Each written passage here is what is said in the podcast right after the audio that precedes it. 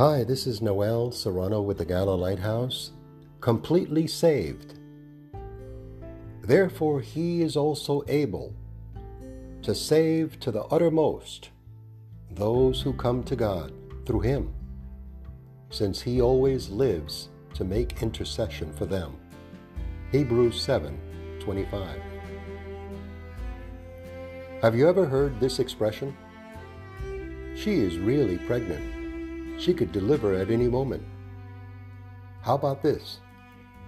After his bath, a little boy ran out the back door completely naked. We know what is meant, but in each example, adverbs like really and completely are unnecessary. A woman is either pregnant or not. A child is either naked or not. There is no in between.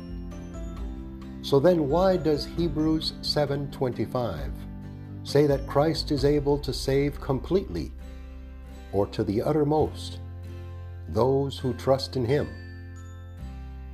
Aren't we either saved or not saved? Yes, but the author used a Greek word that is imprecise in meaning. Completely could mean in every way, or forever, or both and most likely the meaning is both. Similar to Paul's words in Romans 8:1. There is therefore now no condemnation to those who are in Christ Jesus. No condemnation of any kind at any time. We are saved from everything forever in Christ. If you ever wonder about the extent of your salvation in Christ, don't you are saved completely to the uttermost forever.